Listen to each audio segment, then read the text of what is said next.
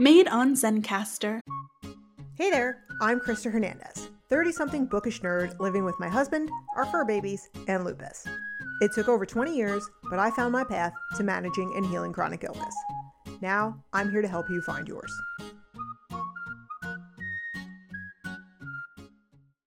Hey there, everybody. Glad you made it back for episode three of She Lived. This is part two of my chronic illness story. So if you haven't listened to part one, stop this episode and go back and listen to part one first, or you're going to be lost because I'm diving in right where I left off. I was 22 and fresh out of college when I hit that life reset button. For about the next seven years, keep that number handy, I lived pretty normally. I worked a few different jobs and met the love of my life, which was not in my plans and scared me almost as much as that incident at urgent care. In early 2012, we had a courthouse wedding. Just a few weeks later, my husband Pete went to Air Force basic training, and we eventually got stationed in California. During those years, I didn't think about how my old physical therapist raised their eyebrows at my flexibility. Nor did I think about the time I passed out from holding my arm flat up against the wall. And I refused to wonder why trying veganism gave me diarrhea for nine months. I could push all that down and ignore the other weird things that cropped up in my body once in a while. But that changed when Pete got shipped to South Korea for a year, and I moved back to Jersey to save money. While he was a world away, once again, I realized something was very wrong with me. The anxiety hit first. All of a sudden, I couldn't handle anything. I had to quit two jobs in quick succession because I was a wreck trying to balance work and life. I had a panic attack at a wake in front of my entire estranged family. At one point, I was curled up in a ball, crying in my parents' bedroom for no reason. And as the anxiety crept higher and higher, I got thinner and thinner. Well, let me tell you, that old saying that you can't be too rich or too thin is bullshit. I certainly didn't become Maris Crane, but I got too thin for me. And at night in particular, I was so cold, I couldn't sleep. I don't mean chilly, I mean like James Brolin in the Amityville horror cold. I was living in my parents' basement, long story as to how that happened, and I would go to sleep fully clothed, wearing a super warm robe. I'd have at least two blankets plus the space heater on full blast but my teeth would be chattering. On top of that, I was having trouble exercising. I had to quit a kickboxing class because my muscles would just give out on me sometimes, and hitting those pads was really painful.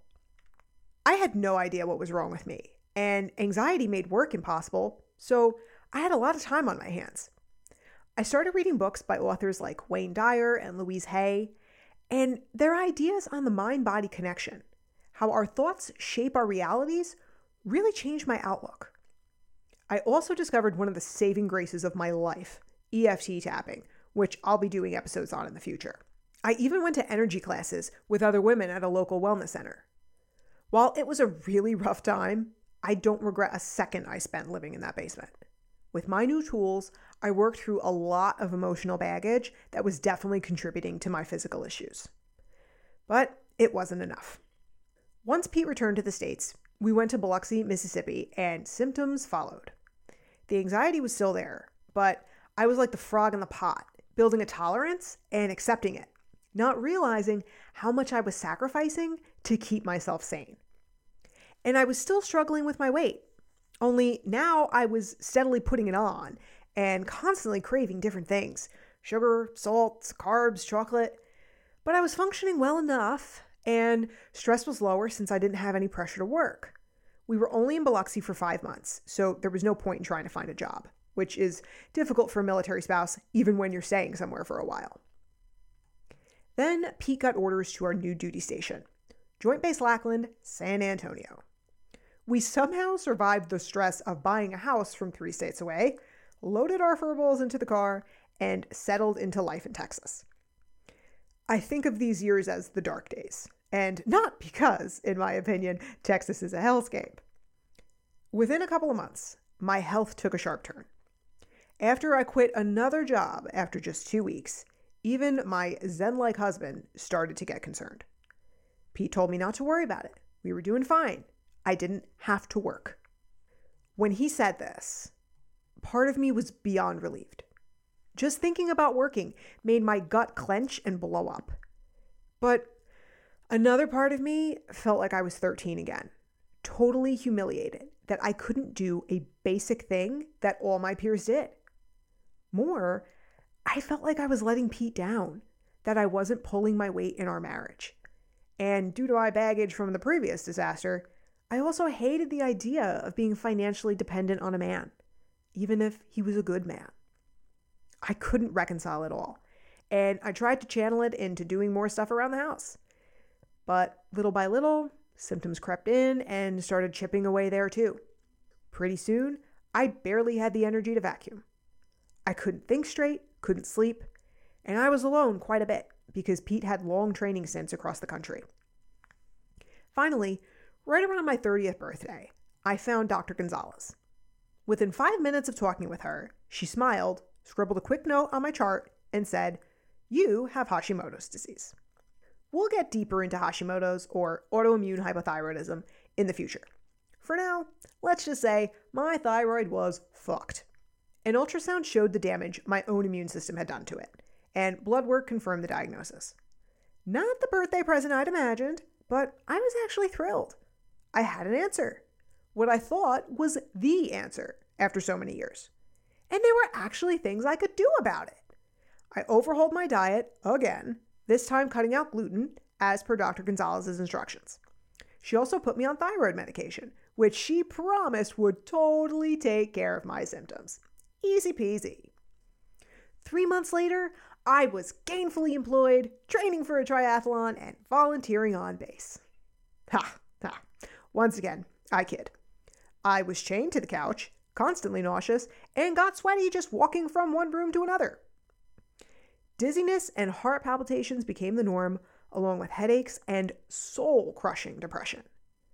I had no motivation or energy to do anything. And my diet was shrinking as my stomach revolted against more and more foods. Then there was the fact that the ass backward state of Texas itself was trying to kill me, though ironically, not through gunfire. Turns out, San Antonio is one of the worst cities in the country for allergies. Then there were the fire ants, the biggest assholes of the insect world. I found out pretty quickly that I was highly allergic to those little bastards, which are everywhere down there. Those bites would become welts the size of quarters, and the intense itching lasted for weeks. Then the mosquito bites got just as bad. I came close to pulling a Phoebe Buffay and duct taping oven mitts around my hands. Before I knew it, I was a walking, talking allergy with so much pressure in my head that I couldn't hear properly for months. This all went on for about two years as I amassed quite the collection of doctors. I had my GP, an endocrinologist, a gastroenterologist, an allergist, yet another rheumatologist, and a cardiologist. Six doctors and over a hundred years of training and experience among them. I thought they would come together like the Avengers and work as a team to fix me up. Alas, they all had egos bigger than Tony Stark, but none of his know how or charm. And it turns out super soldier serum doesn't exist. As my symptoms snowballed, each doctor prescribed more medications. The endocrinologist would shake his head and say my thyroid panel was in, quote, normal range. I swear, I think every doctor must have that phrase tattooed on them somewhere. The allergist just kept increasing the dosage of pills and sprays, and the rheumatologist couldn't find anything wrong with me. As part of his evaluation, that jackass actually asked me with a straight face, Have you ever worn sunblock? I just stared at him for a few seconds, thinking, Dude, do you fucking see me? Dracula's got more color than I do. My very last appointment with an MD specialist was the cardiologist. This guy was like a cross between Dr. Cox from Scrubs and the jerk doctor at the hospital on Parks and Rec. He came into the exam room, took a quick look at my intake forms, and declared that he was changing all of my medication. I was like, hang on a second there, buddy. I've got a lot of stuff going on here. I started explaining about the Hashimoto's and all the symptoms, but he waved me off and said, I don't need to hear about all that metabolic stuff. I'm just here for your heart. That was the last straw. I ran out of there, got in my car, and had a meltdown right in front of the building. I couldn't live like this anymore, like a shadow of a person just surviving from day to day. Sitting there on the street, I realized that going to these doctors was not working. They were going to kill me. I knew something had to change and fast.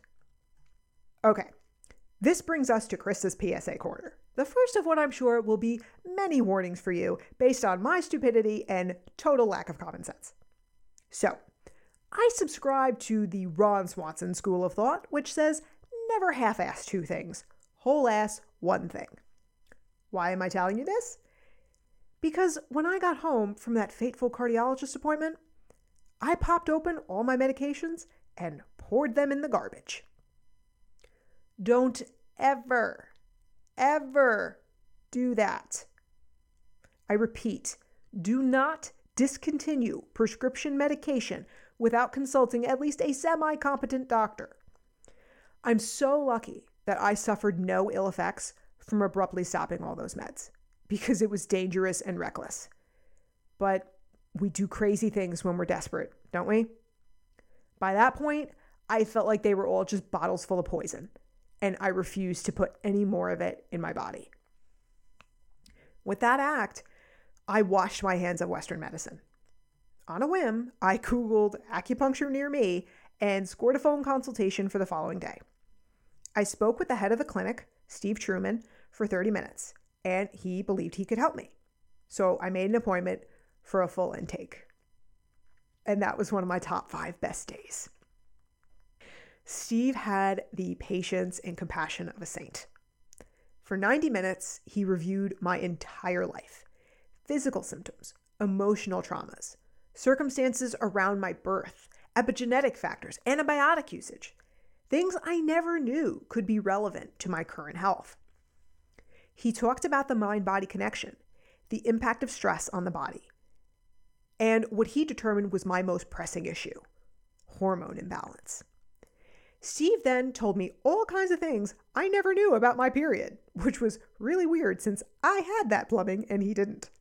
And then he explained how he would use acupuncture and Chinese herbs to balance my hormones and generally bring my systems back into alignment. This man was like no medical professional I'd ever met, even Dr. Derek. And I figured I had nothing to lose. So before I left, I bought a package of 10 sessions. That way, I was locked in to nearly three months of treatment so that if things got worse before they got better, I'd force myself to see it through. I didn't have to worry about that though. Aside from a period of adrenal fatigue, which was entirely my fault, I improved tremendously under Steve's care. And I really enjoyed the relaxation of acupuncture and the energy flow that accompanied the sessions but I was still missing the biggest piece of the puzzle. I found it, believe it or not, thanks to Groupon. For my 34th birthday, I wanted to treat myself to a massage. Since I'm a frugal kind of girl, I browsed Groupon and found a deal for lymphatic drainage massage. I'd never heard of this, so I did some research. It seemed great, more of a medical massage designed to relieve swelling within the lymph nodes. I got to the clinic and was very surprised that my massage therapist was actually a doctor, but not an MD. Sarah Foster was an ND, a naturopathic doctor, something I didn't even know existed. She got me on the table and started the massage, asking me questions about my health history while she methodically worked. The questions got more specific as she read my body like a map, and it weirded me out when the woman seemed like a mind reader. At one point, I couldn't hold back and said, How could you possibly know that I was once told I had fifth disease? Till then, I hadn't even remembered the school nurse saying that in fifth grade when I got a sun rash and had to wear long sleeves for Little League. As Dr. Foster finished up the massage, she got more technical about how all these issues I had were connected, that they all had one cause. I'm very sorry to tell you this, she said gently but there's no doubt in my mind you have lupus. I don't have to tell all of you what a scary word lupus is, or more formally, systemic lupus erythematosus, SLE for short. I couldn't hold back the tears, and Dr. Foster didn't mind. In fact, she did something no doctor had ever done. She hugged me, and she said we would get me healed together. Between Dr. Foster and Steve, two of my greatest angels, I had never felt so supported.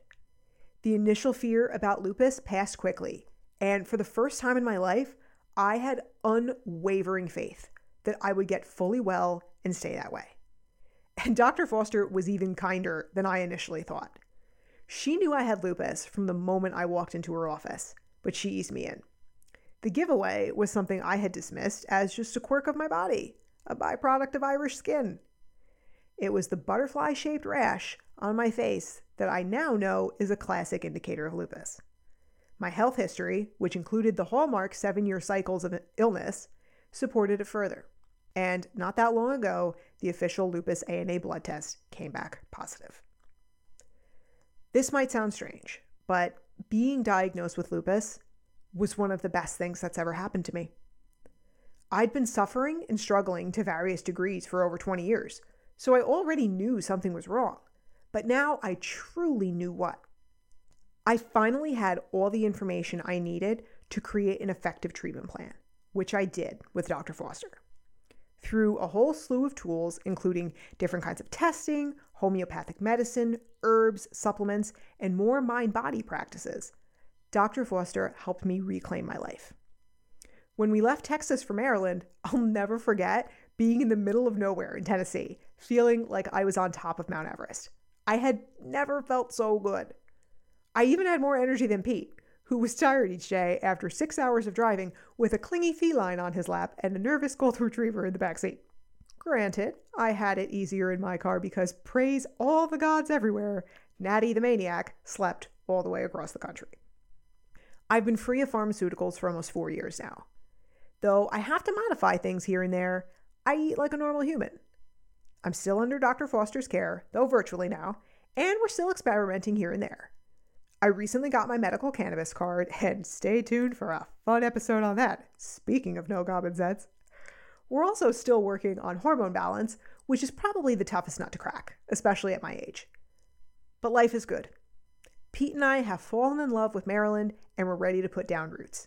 Our fur balls are happy and healthy, and I'm running my own business, doing the work I was always meant to do, and thriving in a body that I finally know how to love and support.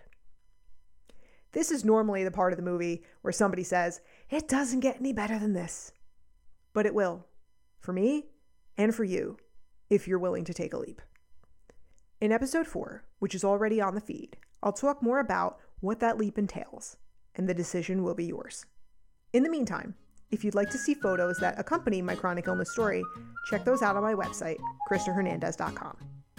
I'm on Pinterest and Instagram at Krista H. Des, and you can email me at Krista at KristaHernandez.com. Thanks for joining me here on She Lived. See you next time.